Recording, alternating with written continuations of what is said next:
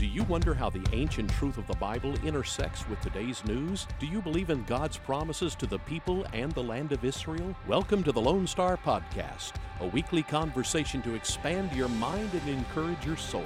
Our hosts live in the two Lone Star states, Rabbi Dov Lipman in Israel and Pastor Trey Graham in Texas. This podcast is your opportunity to learn the truth about the God of Israel from two people who love Israel please follow us on Twitter at Lone Star Podcast to learn when new weekly episodes are ready. You ready to be encouraged? Please join Rabbi Dov Lipman and Pastor Trey Graham.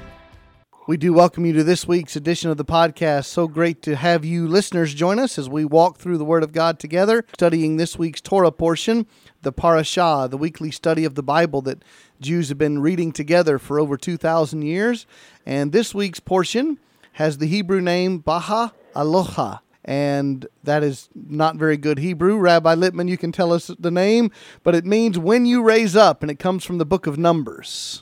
So first of all, all the listeners have to understand the unbelievable strides uh, and, and, and mastery that the pastor has over Hebrew because this is a very difficult word to say, and you said it very well. It's Parshat Bahalotcha, and like you said, it means to, uh, you know, when you're going up, when you're raising up, and specifically in this case, talking about the way that they set up the candles on the menorah, on the candelabra, in the tabernacle and the temple.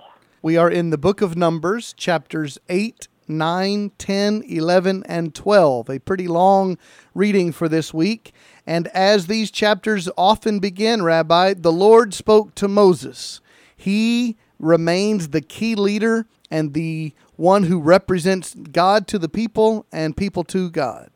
And that's going to continue. It's an amazing thing to see how this continues through the entire book. And even though we're going to have stories of, of potential uprisings and and the people complaining, uh, he is the one that God chose, and he's the one that remains in that position. And God is always communicating to the people uh, via Moses, sort of establishing the truths of the revelation at Sinai and the laws and the commandments and the ethics and values uh, that Moses taught in the name of God. This is what's critical. It's always that way. God speaking to the people through Moses, Moses conveying to people the word of God.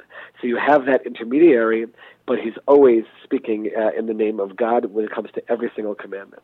I do have a question at the very beginning of this reading, Numbers chapter 8, verse 4. It says, This was the workmanship of the lampstand hammered work of gold from its base to its flowers. It was hammered work, according to the pattern which the Lord had showed Moses. So he made the lampstand. So this is the menorah we're talking about, which will go into the tabernacle and later into the temple. My question, Rabbi, is on that pronoun. He made the lampstand. Some readings I see say it's Moses doing it. Some people say, no, God made this. How do you read he there? Yeah, there's an unbelievable discussion about that, and as you go through the commentaries, you really do see differences. My own simple reading of it, it sounds to me uh, like it is uh, Moses, because it seems to say, as God showed Moses, so he did it. But the commentaries talk about that this was a menorah that was chiseled out of a solid piece of gold. And it was something which even the greatest artists in the time who were involved uh, in putting together the tabernacle and the vessels could not understand. And God either had to make it himself, or, according to what I believe the simple reading is, that God had to actually show it. Uh, not just words of commandments, but actually show it in a vision to Moses, and in that way it was able to be constructed. And there's lots of commentaries about the symbolism of the menorah, which represents possibly different factions of the Jewish people, people of Israel, chiseled out of one block, uh, sort of symbolizing the unity uh, of of the Jewish people. Some people say that it talks about the wisdom that it represents the wisdoms of the world, both religious and not religious wisdom, which ultimately also comes from God, and to show that all wisdom comes from one source. So different understandings of why it had to be that way, but it was clearly a vessel which they struggled with uh, in, in in figuring out how to actually make it. The menorah is always a symbol of the light and the fire of God. And we read as Christians in John chapter 8, verse 12, Jesus said, I am the light of the world. And so we understand that light represents truth and wisdom and direction and all of these things. And so the vessels in the tabernacle are so important as uh, elements of worship. And regarding the tabernacle, you continue in Numbers chapter 8 and you get to the instructions that again the Lord says to Moses to tell the Levites how to do their job. And the first thing, they have to be cleansed, they have to represent holiness and righteousness before the Lord. And so, Rabbi, before we talk about the Levites, do another reminder for us differentiate priest and Levite. Absolutely. Um, as we talk about oh, on a regular basis, there were very clear roles uh, that were set aside for different families and different children of specific fathers. So Levi, Levi, as in Hebrew, was one of the was the third child of Jacob and one of the tribes, and within that tribe, you had Aaron, who was the brother of Moses. Children of Aaron, all descendants of Aaron, are Kohanim. They are priests. They continue in their role till today, even without a temple. They do have special roles that they play within our uh, life cycle and in the synagogue. Uh, and then you have the broader children of Levi, of Levi, who also have roles to play today and had a significant role in the tabernacle and the temple. So you have those three different levels. You sort of have the, the highest level, which is the Kohanim, the priests, the children of Aaron. Then you have zooming out a little bit, all the tribe of Levi, and they're the Leviim who also have a role to play, but not as holy. And then you have the rest of Israel, uh, which is not on the level spiritually of these other tribes, but also certainly have their role to play as well. And to prepare the Levites for their spiritual role, they were to have external cleansing and internal cleansing. And the external cleansing was going to be sprinkled with water, and then they were supposed to shave all the hair on their body. And then inward cleansing was the offering of a sacrifice, which was a young bull. So it's both outward and inward readiness and cleanliness before the Lord. That's correct. And it's interesting. Uh, we find this throughout the tabernacle and the temple discussion, where, of course, there's the spiritual element, which is important, but there's also the physical dimension, which is important, and the, the two coming together. It's something which sometimes we struggle with, and I'm curious to hear from the Christian perspective because we would think that all that should matter is the spiritual and not the physical. But God put us in the physical world, and if so, there is a role the physical does play within the spiritual. And therefore, yes, there's obviously a spiritual cleansing, but there are physical things that we do uh, to lend itself towards that spiritual cleansing. You talk about internal righteousness versus external righteousness. In the Christian life, we of course agree that what is outward is an exposition or a demonstration of what's inside a person's heart. We know from the study about faith that without faith it is impossible to please God, says the book of Hebrews, chapter 11. And in James, chapter 2, this is another New Testament verse. It says, Faith if it has no works, is dead. That's James chapter 2 verse 17. So there's this idea of you can talk it, but then you have to walk it. So using the words of James, faith without works is dead. I think that matches up with what you're talking about about internal and external holiness as demonstrated by the Levites here in Numbers chapter 8. Very much so. Very much so. And I think that's the concept that we're supposed to draw from it. So let's move into chapter 9 when we talk about the book of Numbers. And you have all these preparations for the people of Israel as they're about to move forward. And it seems like we are one year after the Exodus, one year after the people of Israel left slavery in Egypt, and they're in the Sinai region. The Sinai Peninsula is a major part of the map. Everybody's probably seen that. It's part of Egypt today, and they're moving toward what we would call Israel proper, or the land of promise, or the land of Canaan, as it's called. And so it's been a year and that means on the calendar, it's about time for another Passover. They had the Passover the night before they left Egypt when the 10th and final plague came. And then it's time to have Passover again. And so there's two observances, which is very interesting. The regular observance of the Passover and the month of Nisan. But then, Rabbi, there's a provision for those who missed the holiday to be able to have another chance. Talk about the Passover observances it's a really remarkable chapter and really remarkable story. Uh, with with incredible ramifications because the law is that people who are ritually impure, and I'm not going to go into right now how that happens, but one example is people who come into contact with a dead body. They're impure and they're not allowed to participate in the sacrifice and even in the eating of the Passover offering. So here they are, they're celebrating Passover, and there were people who were impure. And it's really remarkable. They come in verse 6, we're in chapter 9, verse 6. They come to Moshe and to, to Moses and to Aaron, and they come very close to them. It says they come close to them. And they say in verse 7, why should we lose out? Why, why can't we participate? Why should we lose the spiritual benefits of the Passover holiday and the sacrifice. And they were really bothered by this.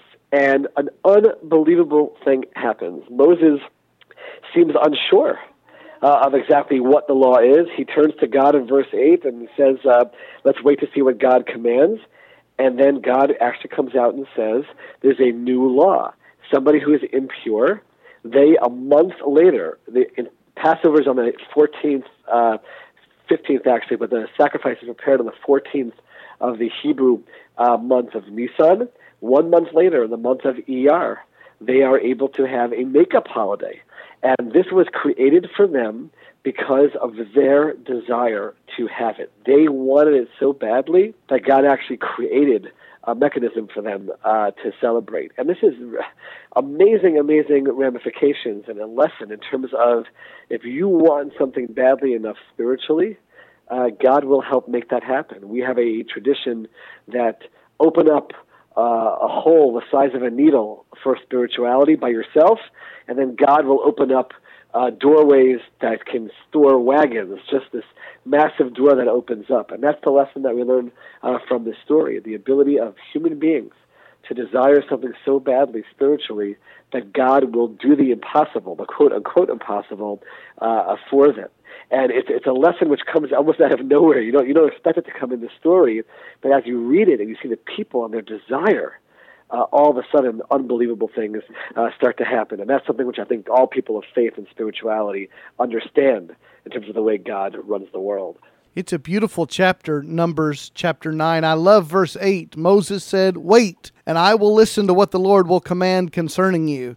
He said, That's a great question. I don't know the answer. Let's go ask God which is something that we all ought to do more often. Instead of making it up or guessing, let's go ask God. I think that's a great verse. And then it says that in verse 11, in the second month on the 14th day, which, as the rabbi said, is not the month of Nisan anymore, it's the month of Iyar, you shall eat it with unleavened bread and bitter herbs. So you get to have the same observance. And I, I like what you said that they wanted it so much. It wasn't a burden. They weren't you know, relieved that they had to skip out on the holiday celebration or the remembrance of God's deliverance. They wanted it so much that, as you called it, they got a makeup holiday. But the other side of the story is in verse 13 of Numbers 9 But the man who is clean and not on a journey, and yet neglects to observe the Passover, that person shall then be cut off from his people for he did not present the offering of the Lord at its appointed time. So you have two groups of people. You had the first person who missed it for a legitimate reason. The school teachers would call that the excused absence. And then you've got the person who missed the holiday observance for the unexcused reason. God is patient with one, he's not patient with the other. And I have a great phrase that I saw in a commentary. It says this Weakness is helped rebellion is never tolerated. That is fantastic and, and really does capture uh, the essence over here. You see how serious it is uh, for a person to violate these commands. And, and we don't understand why. You know, we say to ourselves, murder we can understand, uh, idolatry we can, we can understand some of the more serious uh, prohibitions, uh, but, but in our minds, and it's hard for us to reconcile why would the punishment be so severe but God is telling us that there are spiritual dimensions which we don't understand. And this is why it's so significant. And by the way, that could also be why God gave the people this second chance because the spiritual growth that you can have by taking advantage of this holiday and these commandments might be so great that he needs to give people uh, that opportunity uh, once they want it. So it works both ways in that realm as well. As we continue in chapter 9, we get to verse 15, and the topic becomes the cloud, the Shekinah, the Shekinah glory of God. And the Lord promised to lead the people of Israel out of slavery into the promised land, and this is the method he chose. It wasn't a neon light, it wasn't a GPS, it was a cloud that descended over the tabernacle. And when it rested there, the people were to stay there. And we've talked in previous discussions about the camp setup, that it was very simple and very organized, how the tabernacle would be in the center. There's 12 tribes, so four on the north, south, east, and west. And on the east side was the tribe of Judah. And Judah would leave first when the cloud would ascend up into the air and start moving. Then the whole camp would set up.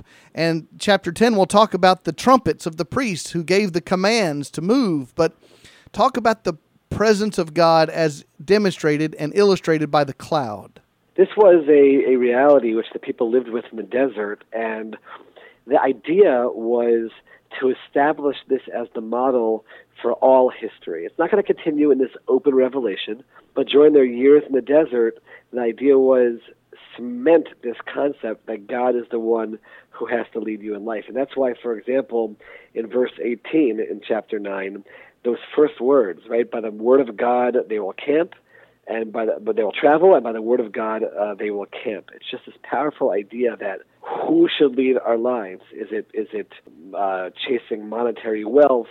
Is it chasing other pursuits, or is it uh, chasing God and letting God lead us in our lives? And this was the idea with this cloud, and that's I think also why it was so so to speak simple, because uh, the concept was it's something representing God and God's presence, and the people learned from this that this has to be their guiding light, even when they enter the land of Israel, when they enter into a more less supernatural reality, but to take the lesson from the cloud with them.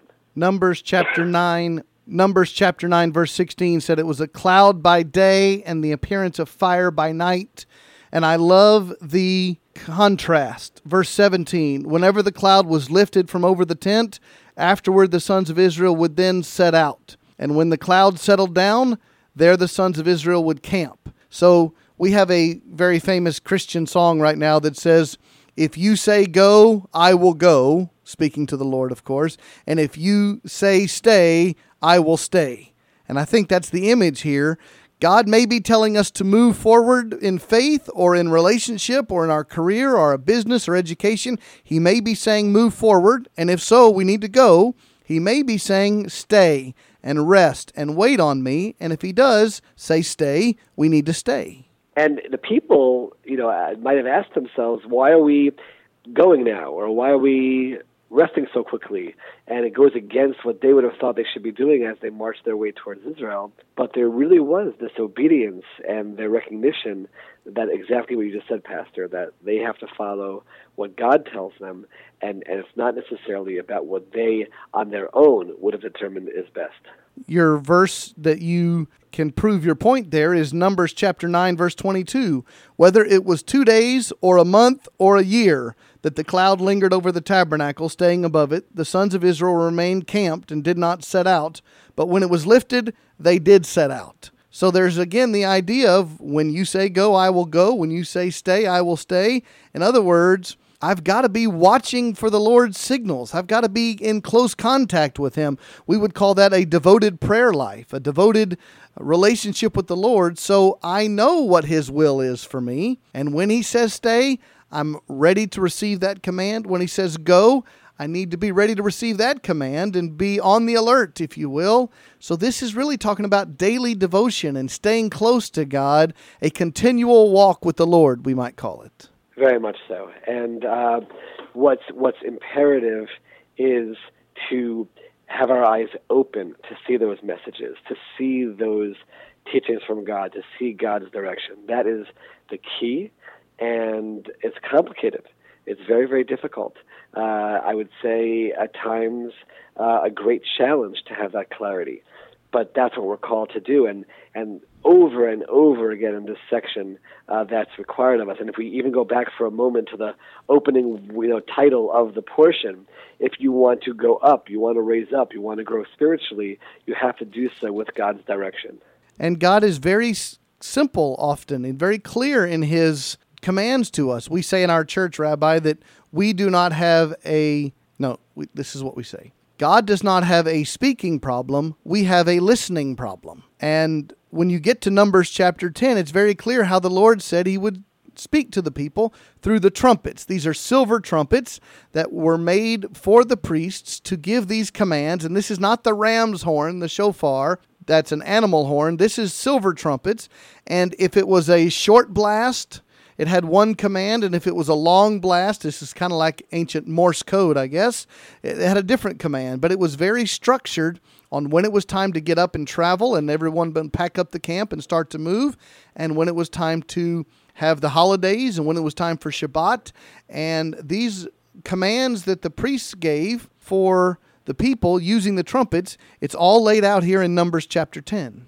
That's there's a whole discussion there are even commentaries that draw to the holiday that we have of Rosh Hashanah, the first of the year when we blow the shofar, and they actually draw lessons from here because this is talking about when there was a time to gather the people together or if there was a war. There's a constant theme of this blowing of the shofar or blowing of the trumpets as a reaction or as a way of calling people together or as a way of inspiring the people when it came time for war. And that's why it does actually say, you know, even in verse 10, it talks about on the holidays, uh, this is something which you need to do. It was really a part of the ritual. We only have a residue of that on Rosh Hashanah, but it seemed to have been central uh, to their existence uh, during that time. And again, the idea of order and process, because as you get later on in chapter 10, it talks about each of the people. And verse 13, they moved out for the first time according to the commandment of the Lord through Moses.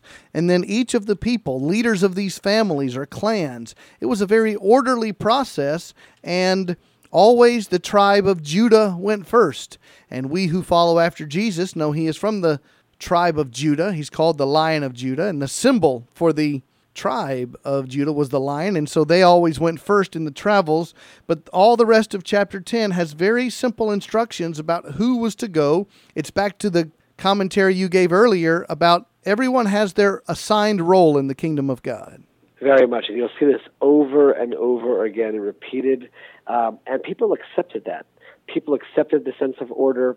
I think people thrive uh, on that sense of order. When there's chaos, and lack of clarity that makes it far more difficult uh, to be spiritual and to be effective, both in life but also in, in the service of God. And this is something which we see over and over again uh, through the Torah.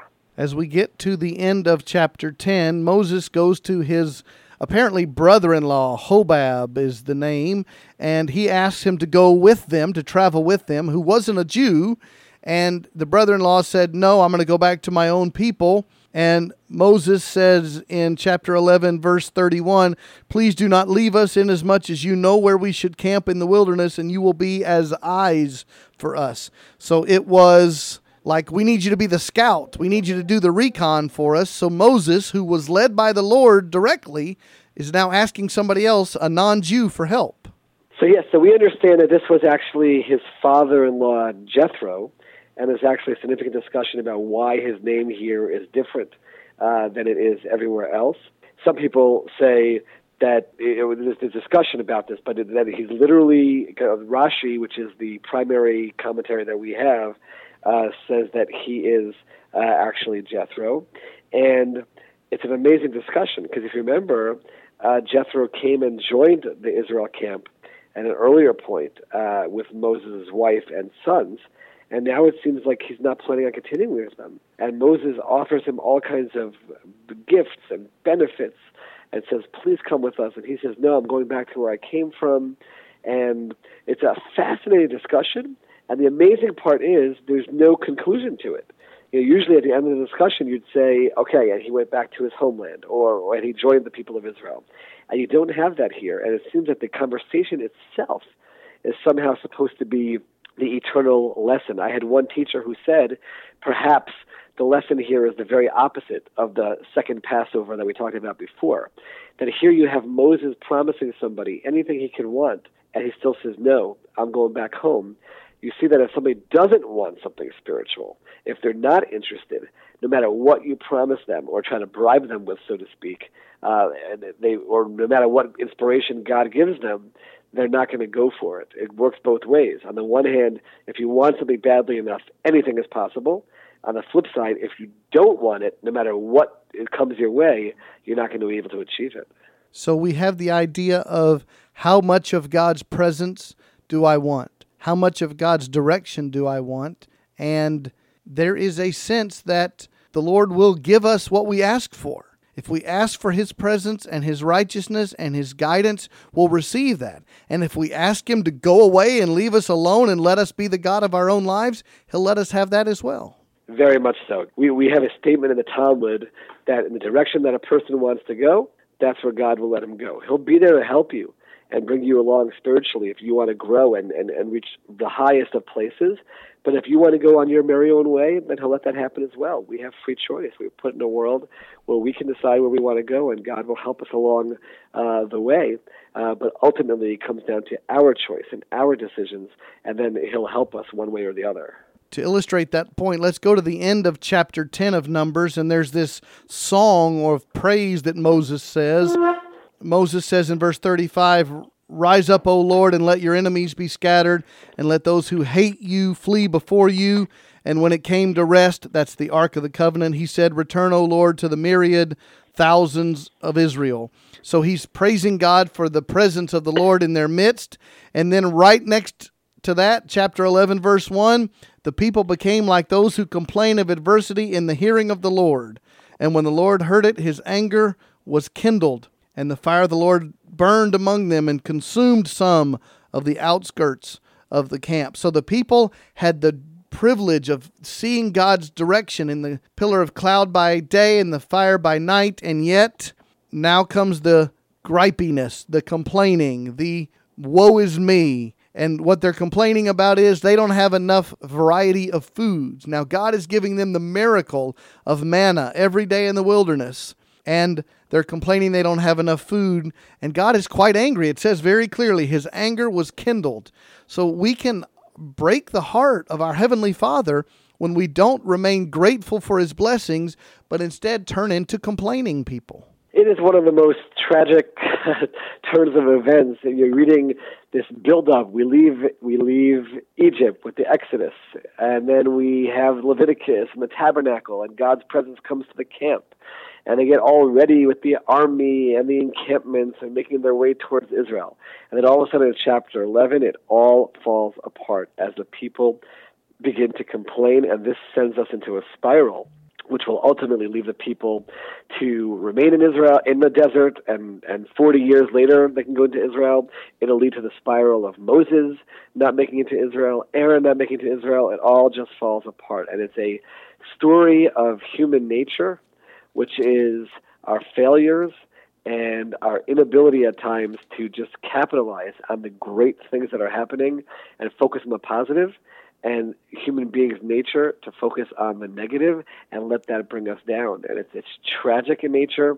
Uh, it's something which you see, by the way, throughout certainly the Old Testament, and I'm curious if it applies in the New Testament as well, of people time and time again at moments on the on the cusp of greatness and uh, human nature coming into play and the negative drawing them down. Well, I think it's not only on the cusp of greatness, but it's following greatness. You've seen a miracle, and the next day your faith is weak. In the New Testament, the famous story about Jesus walking on the water on the Sea of Galilee, that comes right after, this is Matthew chapter 14 and 15, right after he had fed the thousands of people who were without food, and he did a miracle to feed all these hungry people. And right after that, his disciples were afraid and thought he was a ghost or someone trying to, to scare them. And what we say about the disciples there is, You just saw a miracle. Why was your faith so weak?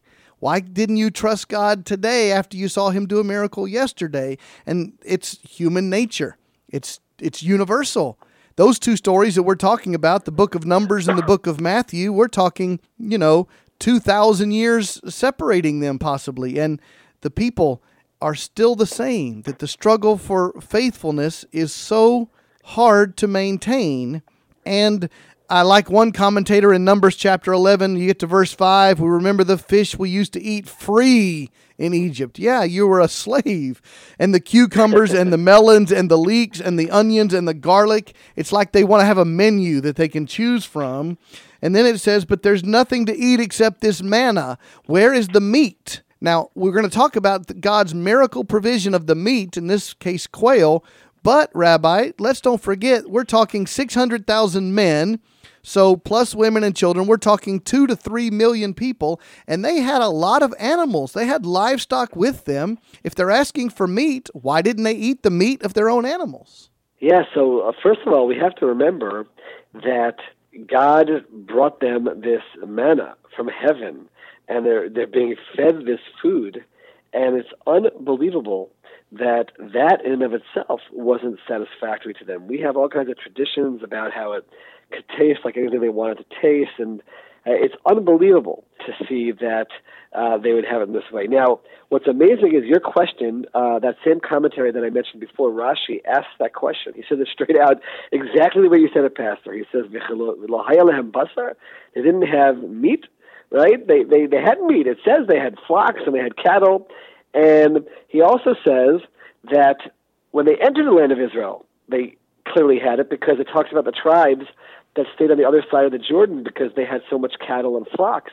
So clearly they, they didn't run out of it. So what's going on over here? And Rashi says something unbelievable. He says they were just looking for something to complain about. They were just griping.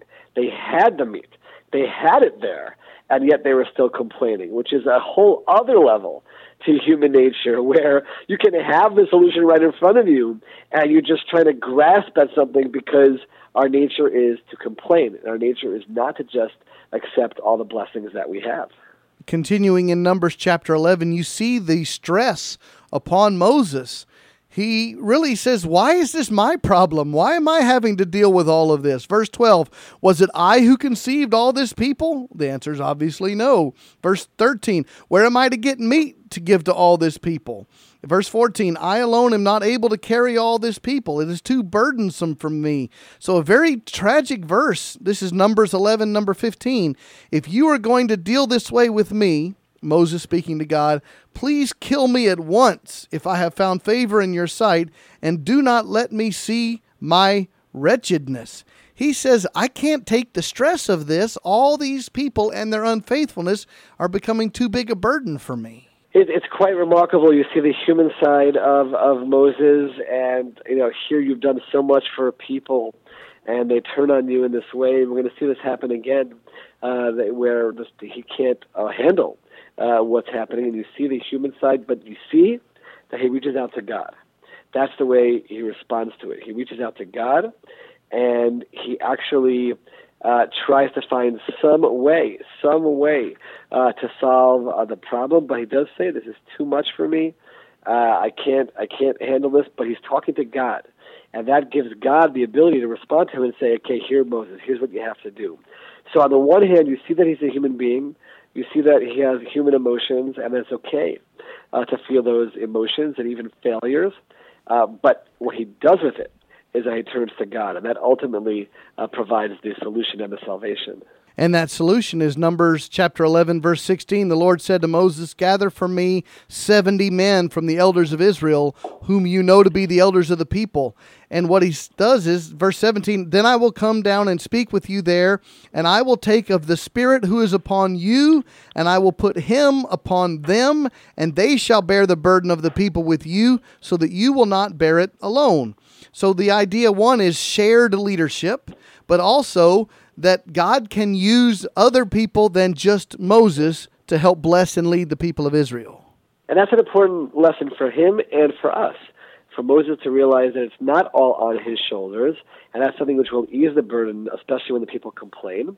And it's an important lesson for us as well to realize ultimately, like we said, it's about God, and God uses either one intermediary or a few intermediaries. Uh, but it's never one person. Um, and that's why I mean, I'm jumping ahead right now, but for example, the burial place of Moses is not revealed because we don't want him to be somebody that we focus on as a human being. It all has to be uh, towards God. And that's what we learn over here as well. When God says there's elders, there's other people, it's not all Moses, and it's important for the people to learn that. Remember, going back to the story of the golden calf, that's one of the reasons why the people failed, is because they said, Where has Moses gone? Without Moses, they were lost. And God doesn't want there to be a situation that without this human being or another, uh, they're lost, because it ultimately has to be about God. And that's part of the message that we learn here as well. We get to a very troubling verse, Numbers 11, verse 18, when the Lord says, Okay, you want some meat? Okay. Verse 19, you shall eat not one day, not two, not five, not ten, not twenty, but a whole month until it comes out of your nostrils and becomes loathsome to you. In other words, you want meat? I'll give you meat, so much so that you'll become sick of it. The Lord really says, if you receive my gifts as a blessing, they are sweet and they are enjoyable. If you demand things from me, even if I give you what you want, it's it's sickening to you that's a, a powerful lesson, which again I have to imagine that all people of faith share, which is the idea that physical pleasures, as nice as they may seem to us, at a certain point, uh, they're not uh, enticing to us. You can get to a point with anything physical where it's too much and you're sick of it. And that's why the world to come is not a physical pleasure, it's spiritual, because spirituality is something which can last forever. But God says so clearly over here, you want meat, you'll reach a point where you'll be sick of meat. And all of us know we've been at meals and we've been in situations where we don't want to look at another piece of food. Uh, even foods that are usually so delicious to us and that we desire, uh, there's a limit to how much a human being can handle of this. Uh, I think people feel that way in terms of, let's say, physical vacations. They're enjoyable, uh, but at a certain point, it's okay, I can't continue with this anymore. That's in the physical realm. And the contrast has to apply in the spiritual, which is something which can absolutely last forever.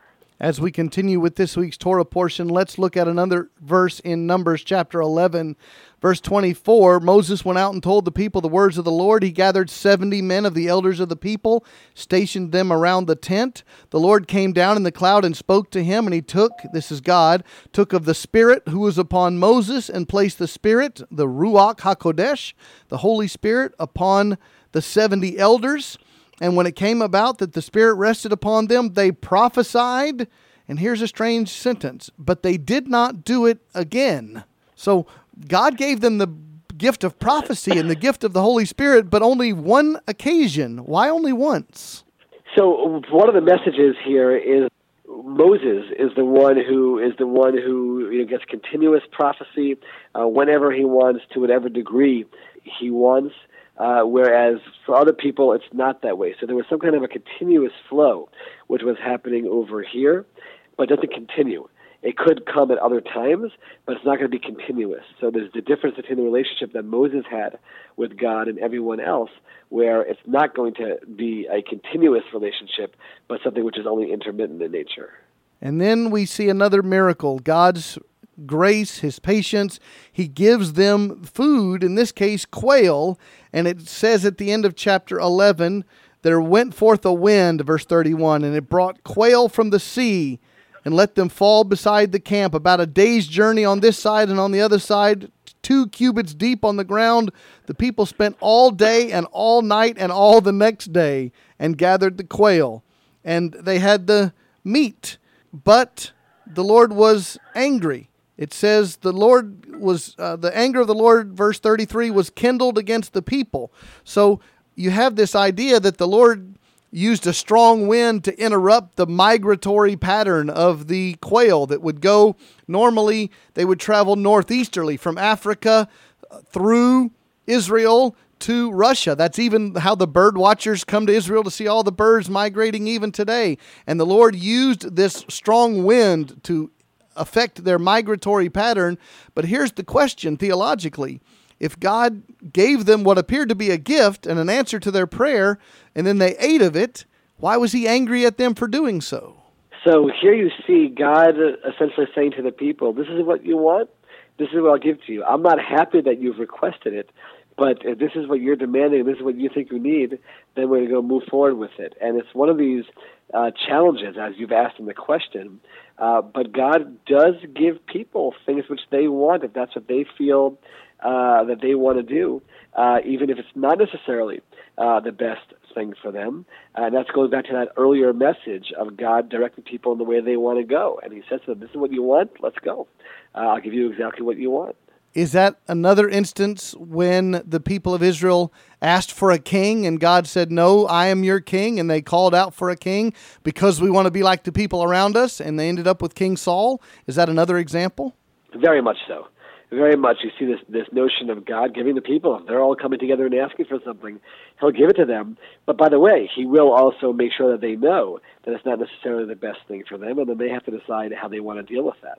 So now we get to our last chapter in a lengthy portion today in the the parashah Numbers chapter 12 and it's a discouraging one again and this time Miriam and Aaron, the older sister and older brother of Moses, begin to speak against him and gripe about him and one idea potentially is in chapter 12 verse 1 because of the Cushite woman whom he had married. So previously he was married to a Midianite woman, Moses was. That's where Jethro, Yitro, the father in law, comes from.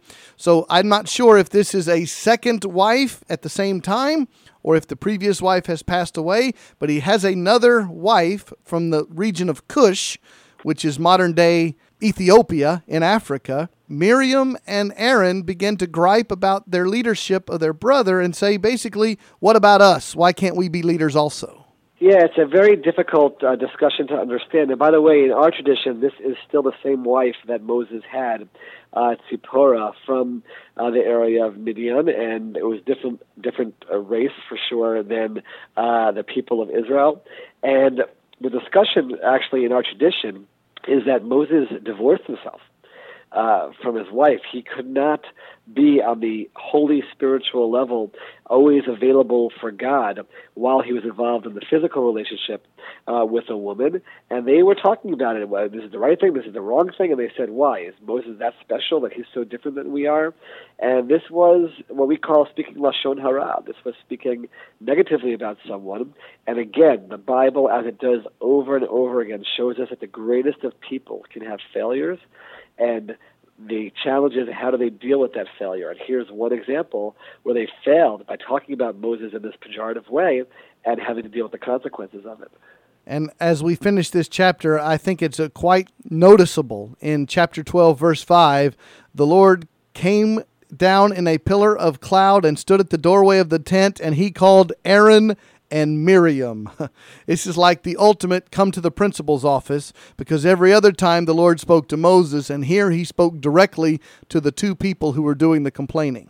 Yes, very much so, and it comes right to them, and now we have to deal with the consequences which will come to them, and you see clearly how they just come right before God, and they have to hear why they were wrong about what they said, and they are told that Moses is different than everyone else. In Peh el Peh, in verse 8, uh, God, I speak to Moses directly uh, with no riddles and no visions that are confusing, and they need to deal with the punishment as well. And the punishment for Miriam was leprosy. It says in verse 9, the anger of the Lord burned against them. In verse 11, Aaron begs Moses to forgive us and, and ask the Lord to forgive us. And Moses in verse 13 prays for his older sister to be healed, and Miriam suffers the consequence of being put up, uh, put out, the, outside the camp for seven days. And here's a beautiful sentence. The next to last verse, Numbers 12, verse 15. Miriam was shut up outside the camp for seven days, and the people did not move on until Miriam was received again. So there's punishment, but there's also patience that God said, I'm not going to lead the people to leave you behind. I'm going to let them wait for you so you will suffer your just punishment, but you will not be left out of my covenant people. And that is, again, you see the respect, you see the recognizing of punishment, but also repentance, but the respect. All the people know that Miriam is suffering this. It's happening in front of everyone, it's not hidden from them and they have the respect to wait for her as well, recognizing her greatness despite her sin. That's a critical, critical message because, like we, I said, throughout the Bible, great, great people, they sin, there's repentance, there's a process, and we still recognize their greatness. Rabbi, it's been a long discussion. We've covered a lot of verses today. Why don't you wrap up a few lessons for us from this parashah? For me, it's the the title of the parsha, Bahalotcha. If you want to be raised up, if you don't want to be raised up, like we saw with the story of Moses' father-in-law, you're not going to be raised up. If you do want it, the most impossible things can happen because God can make anything happen, like the second Passover. And you see the theme throughout. You don't want God's food, God will give you something else that's not going to be good for you. But it's in your hands to determine the direction, and that's the way uh, that you can grow spiritually. We always enjoy our time with the listeners studying the Word of God. Rabbi, thank you for your lessons today and Shabbat Shalom. Thank you. Shabbat Shalom to you and all the listeners. Thank you for joining us for the Lone Star Podcast. Follow us on Twitter at Lone Star Podcast to learn when new episodes are ready. Please join Rabbi Dov Lipman and Pastor Trey Graham next time to expand your mind and encourage your soul. May the Lord bless you and draw you to Himself this week.